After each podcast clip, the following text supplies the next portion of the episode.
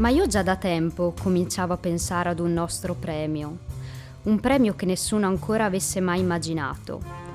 L'idea di una giuria vasta e democratica che comprendesse tutti i nostri amici mi sembrava tornar bene per ogni verso, confermava il nuovo acquisto della democrazia. Ci sono tanti premi letterari, alcuni recenti, altri più lontani nel tempo e poi c'è il premio letterario per eccellenza, il più prestigioso d'Italia fondato da una donna. Tutti lo conoscono, ma non tutti sanno la sua storia. Sono Veronica Permer e questo è Gli Stregati, storie di chi ha vinto il premio Strega, un podcast di Samba Radio.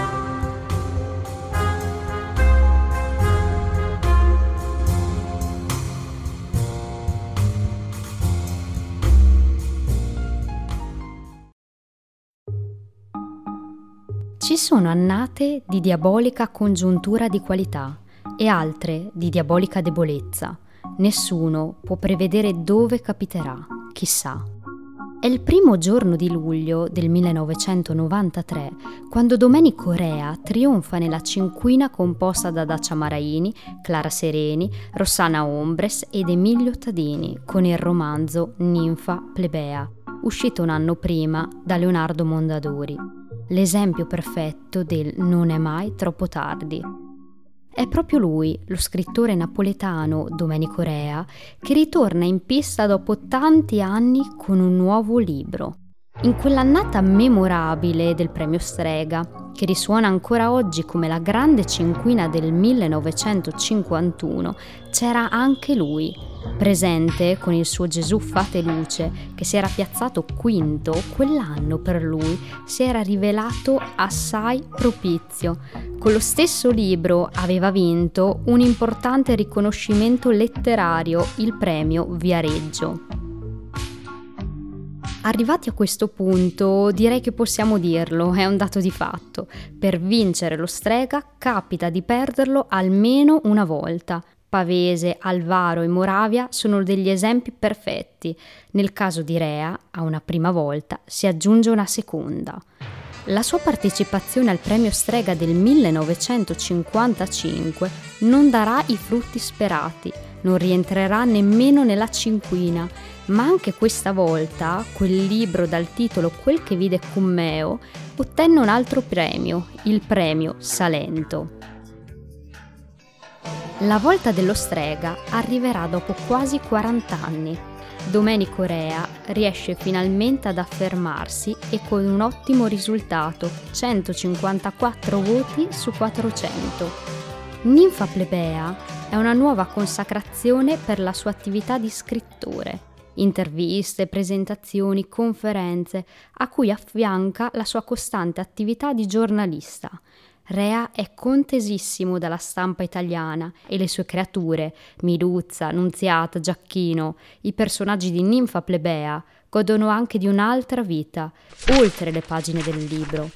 Nel 1996 il romanzo diventa un film diretto da Lina Wertmuller con la sua sceneggiatura e quella di Ugo Pirro e le musiche di Ennio Morricone. Rea però non arriverà in tempo a vedere la sua ninfa plebea sul grande schermo. Viene colpito da un ictus e non passerà molto da quel momento al giorno della sua morte. Il 26 gennaio 1994 Domenico Rea si spegne a Napoli, la città in cui 72 anni prima è nato. È però Nocera inferiore lo spazio in cui trascorse anni importanti della sua infanzia e adolescenza, ma non solo, perché Nocera inferiore per Rea è molto di più. È quella che nei suoi libri viene sostituita con un nome di invenzione, Nofi. Rea racconta di un gesto naturale che a 15 anni lo portò a scrivere C'era una volta Nofi, anziché C'era una volta a Nocera inferiore. Ma che ruolo ha Nofi per Rea? E chi è questo scrittore che sfugge a qualsiasi corrente o movimento letterario? Dattilografo, operaio, supplente alle scuole elementari, stenografo, impiegato nella sovrintendenza delle gallerie a Palazzo Reale, Rea è sempre stato molto attivo. Il costante timore del proprio futuro, l'incertezza di essere uno scrittore non votato al grande successo di pubblico, lo spinsero spesso a procurarsi qualsiasi tipo di impiego, pur di mettersi al riparo dalla sfortuna. Ad un certo punto della sua vita arriverà addirittura a parlare di fallimento della sua vocazione letteraria, quel click che a 14 anni aveva sentito dopo una febbre sfociata in setticemia. L'incontro con quello strano libraccio in soffitta, pieno di orecchie e polvere, dal titolo Nel cuore della vita di Pierre de Coulevin, lo aveva colpito così tanto che da lì non smise mai di leggere e poi di scrivere. Da ragazzo di strada era passato a ragazzo avido di apprendere. Figlio di persone assai modeste, dopo le scuole elementari si era fermato per proseguire solo in seguito gli studi. Autodidatta, nel corso della sua vita incontrò più di una persona importante per il suo percorso. Il padre francescano Angelo Iovino, che gli aprì le porte della biblioteca del convento di Nocera Superiore, fu una di queste, così come lo scultore Luigi Grosso, fondamentale per la sua prima formazione morale e civile, per non parlare poi di Francesco Flora, è lui il suo scopritore che fece sì che la novella La figlia di Casimiro Clarus venisse pubblicata sulla rivista Mercurio diretta da Alba de Cespedes. Era il 1943.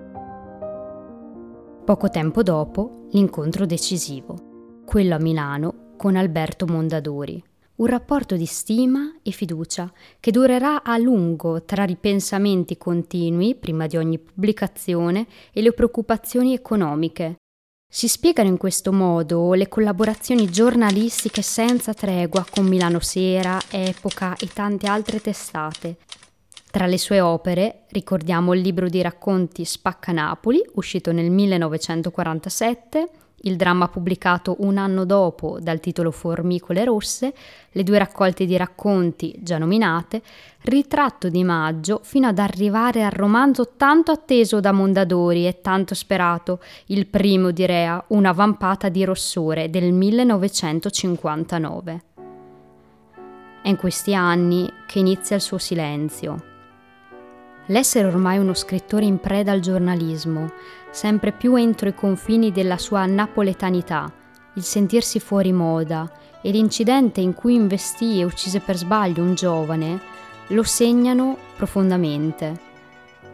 Rea continua comunque a scrivere, ma si dedica anche ad altro. Diventa direttore editoriale di una libreria, lavora come giornalista per la RAI di Napoli e per il Mattino.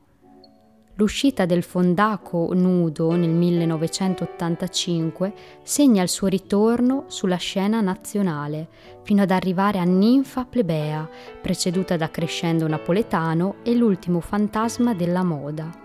È proprio da Ninfa plebea che oggi partiamo, prima di riprendere la storia del premio Strega.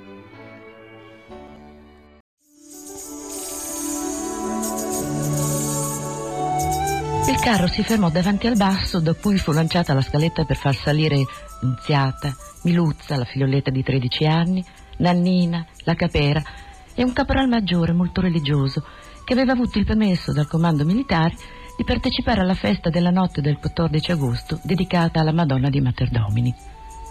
Il carro era carico di devote vecchie e giovani, alcune delle quali stavano sedute sui trapuntini del lato destro e le altre del lato sinistro. Il veicolo andava piano, trainato da un cavallo a due bilancini, quasi al ritmo dell'inno che le donne cantavano.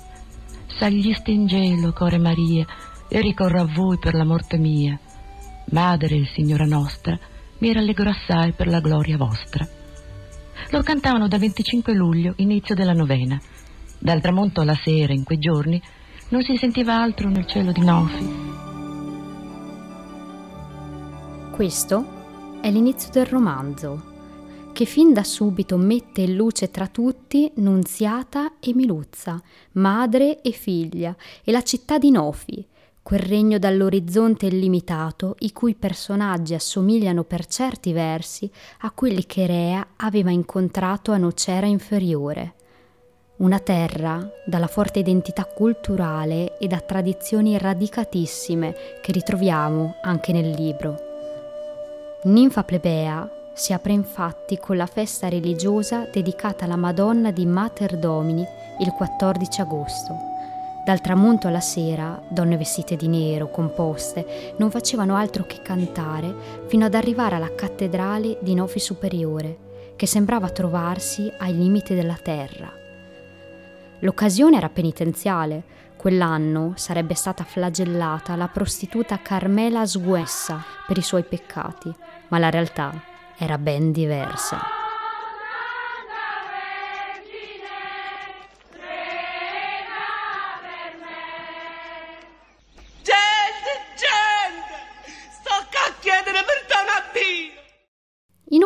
Nufinesi, fra cui preti, continuavano a fare zucchetto zu dalla mattina alla sera, ma dalla mattina alla sera continuavano a considerarli peccati mortali, mentre che virtù cardinali erano ipocrisia, maldicenza e furto, violenza e invidia. Molto meglio non pensarci, meglio continuare a cantare. Troppo mi è piaciuto, troppo! Ma mi sono perduta! Le puzze, gli effluvi delle vesti, gli umori corporali di uomini e donne salivano dal basso tra le grida in forma di anatema di un domenicano che invitavano a un peccare. Pentitevi dunque e salvatevi!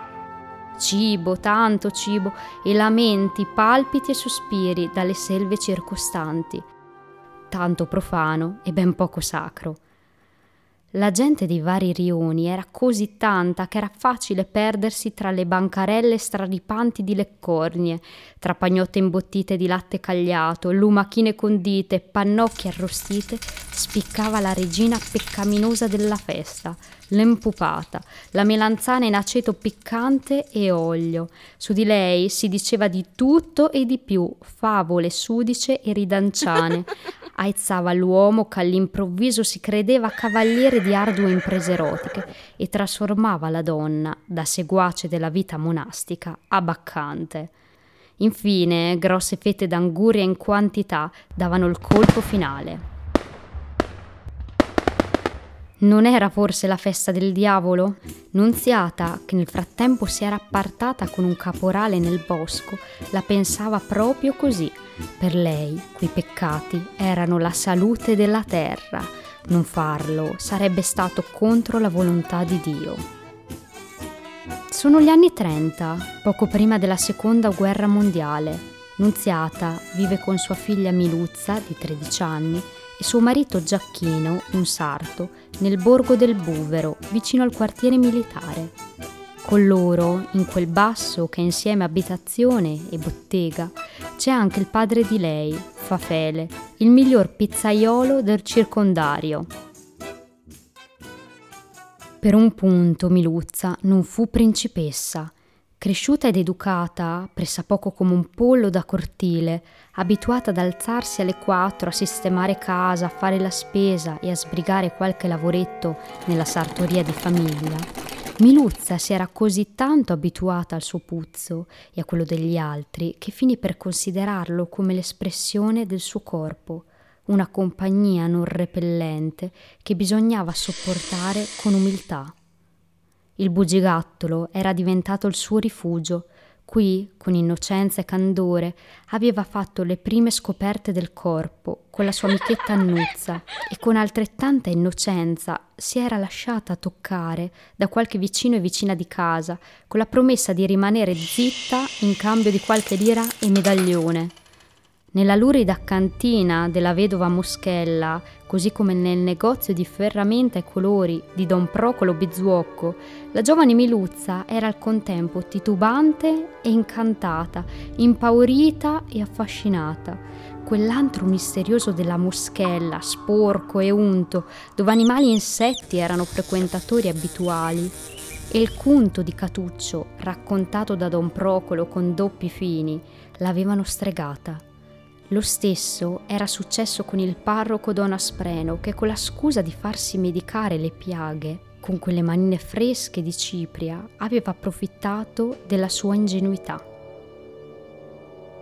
Solo più tardi Miluzza capirà il significato di tutte quelle squallide attenzioni, uno stigma che si porta dietro per quel difetto, come lo chiama Rea, che aveva sua madre nunziata e di cui tutta Nofi è a conoscenza, compreso il marito, probabilmente impotente. Pensare Miluzza come una creatura cieca e sorda per eccesso di innocenza era stato inutile. Non Nunziati e basta! Nunziati, ma tornami Luz! Spinta dalla curiosità di chi ci fosse al di là del paravento della loro casa bottega, Miluzza restò pietrificata davanti alla scena grottesca tra sua madre e un altro uomo. In ginocchio, con le enormi natiche scoperte, mungeva il tubero di Dee, invitandola a infilarlo nella sua grotta.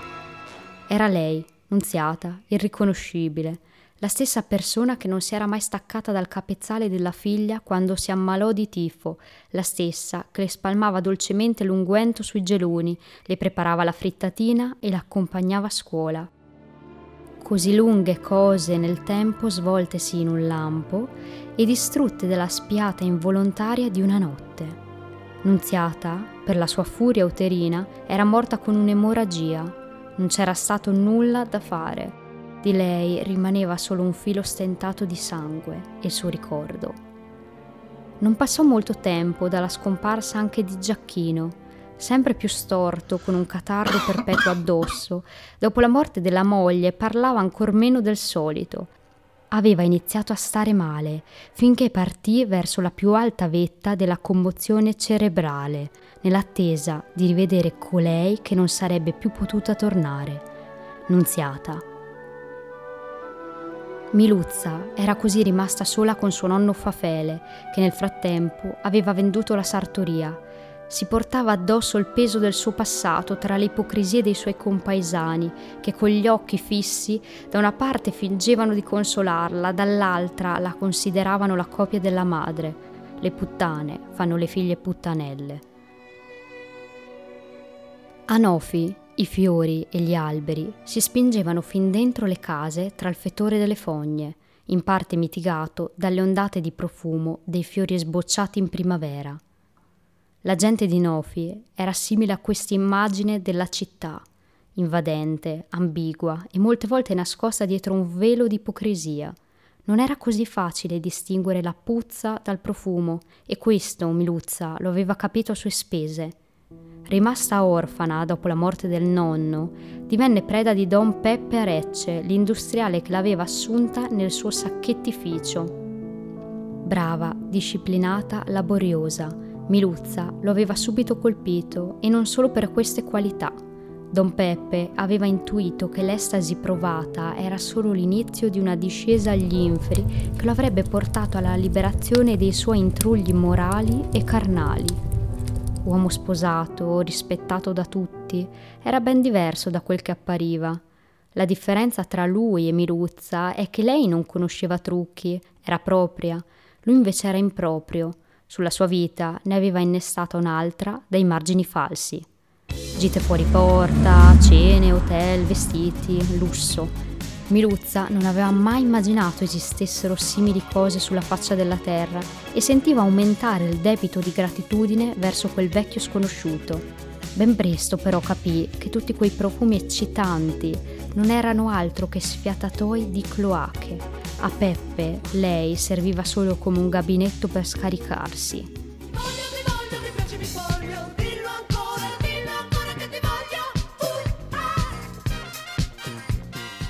Tutti quegli impulsi dell'uomo in generale, erano volti a soddisfare le necessità primarie, il bisogno di cibo, di calore, una sessualità animalesca, olfattiva, esaltata dagli effluvi di quei corpi poco lavati.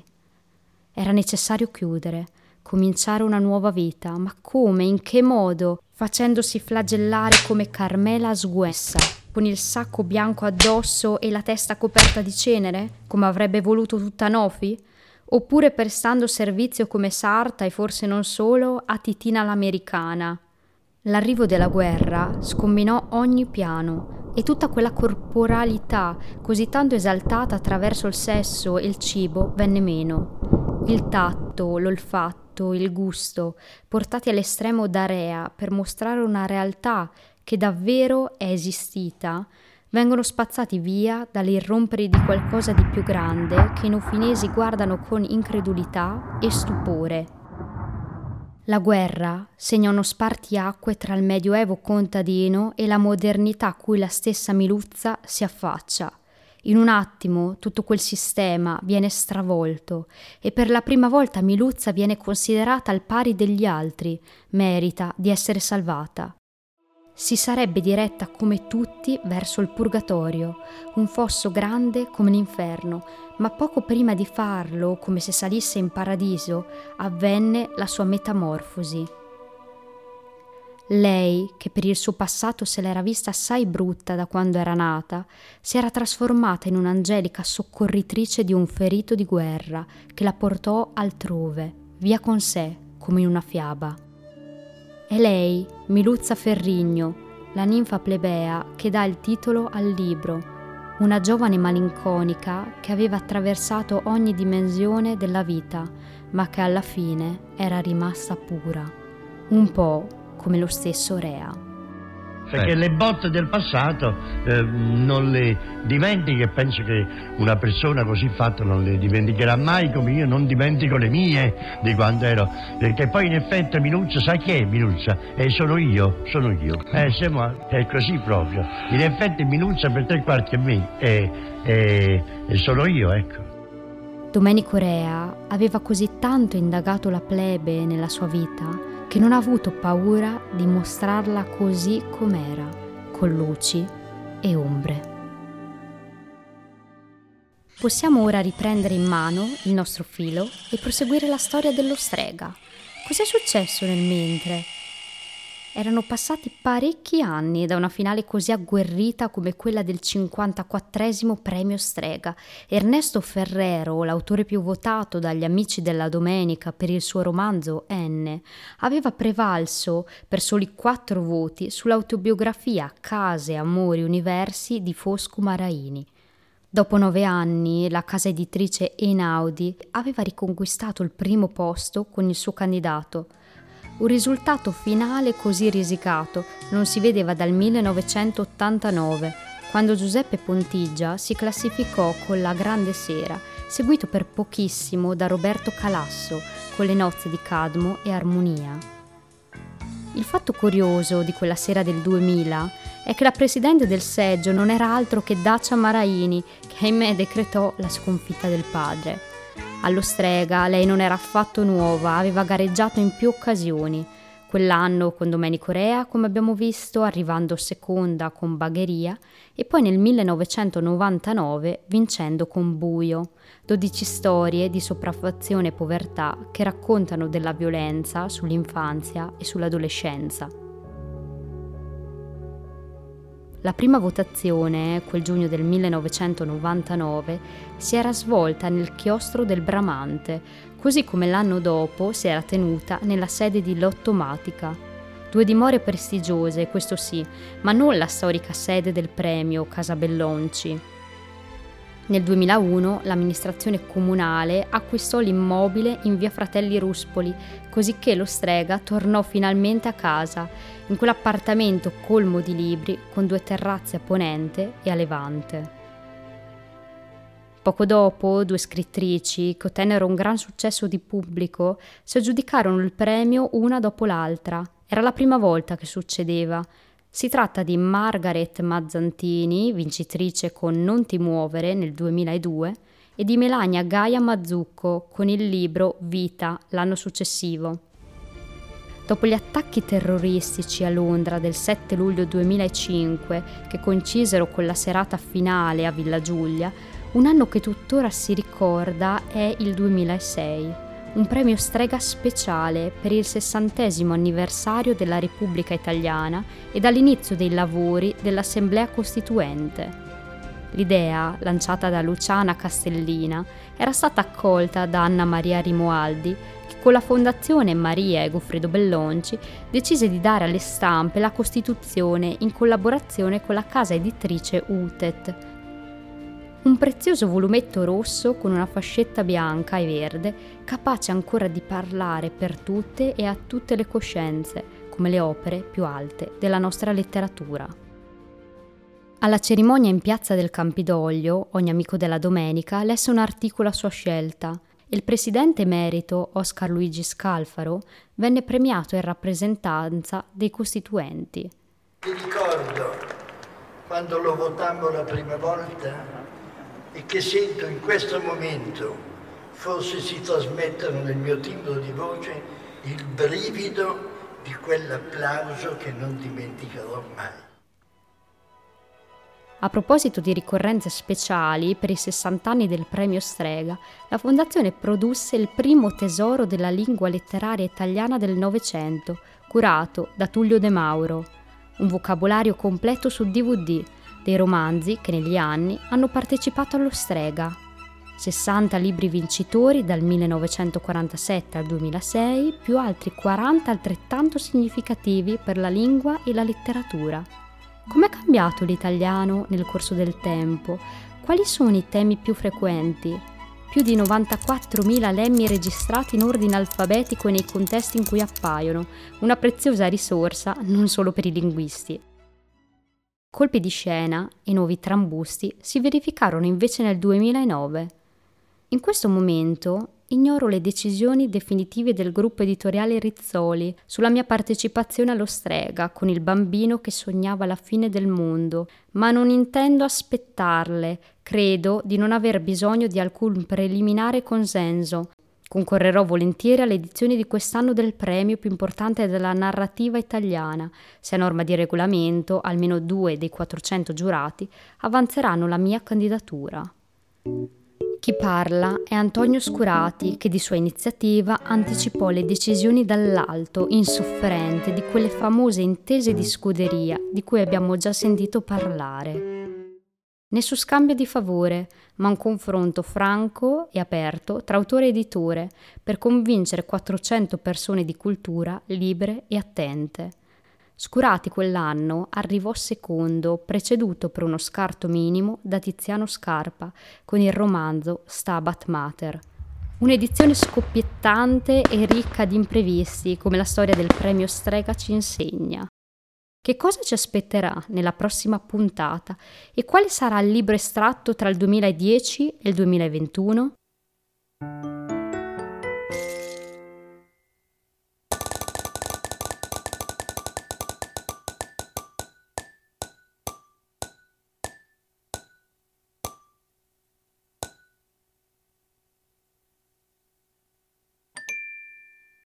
Due vite di Emanuele Trevi, premio Strega 2021, sarà il protagonista della quinta e ultima puntata.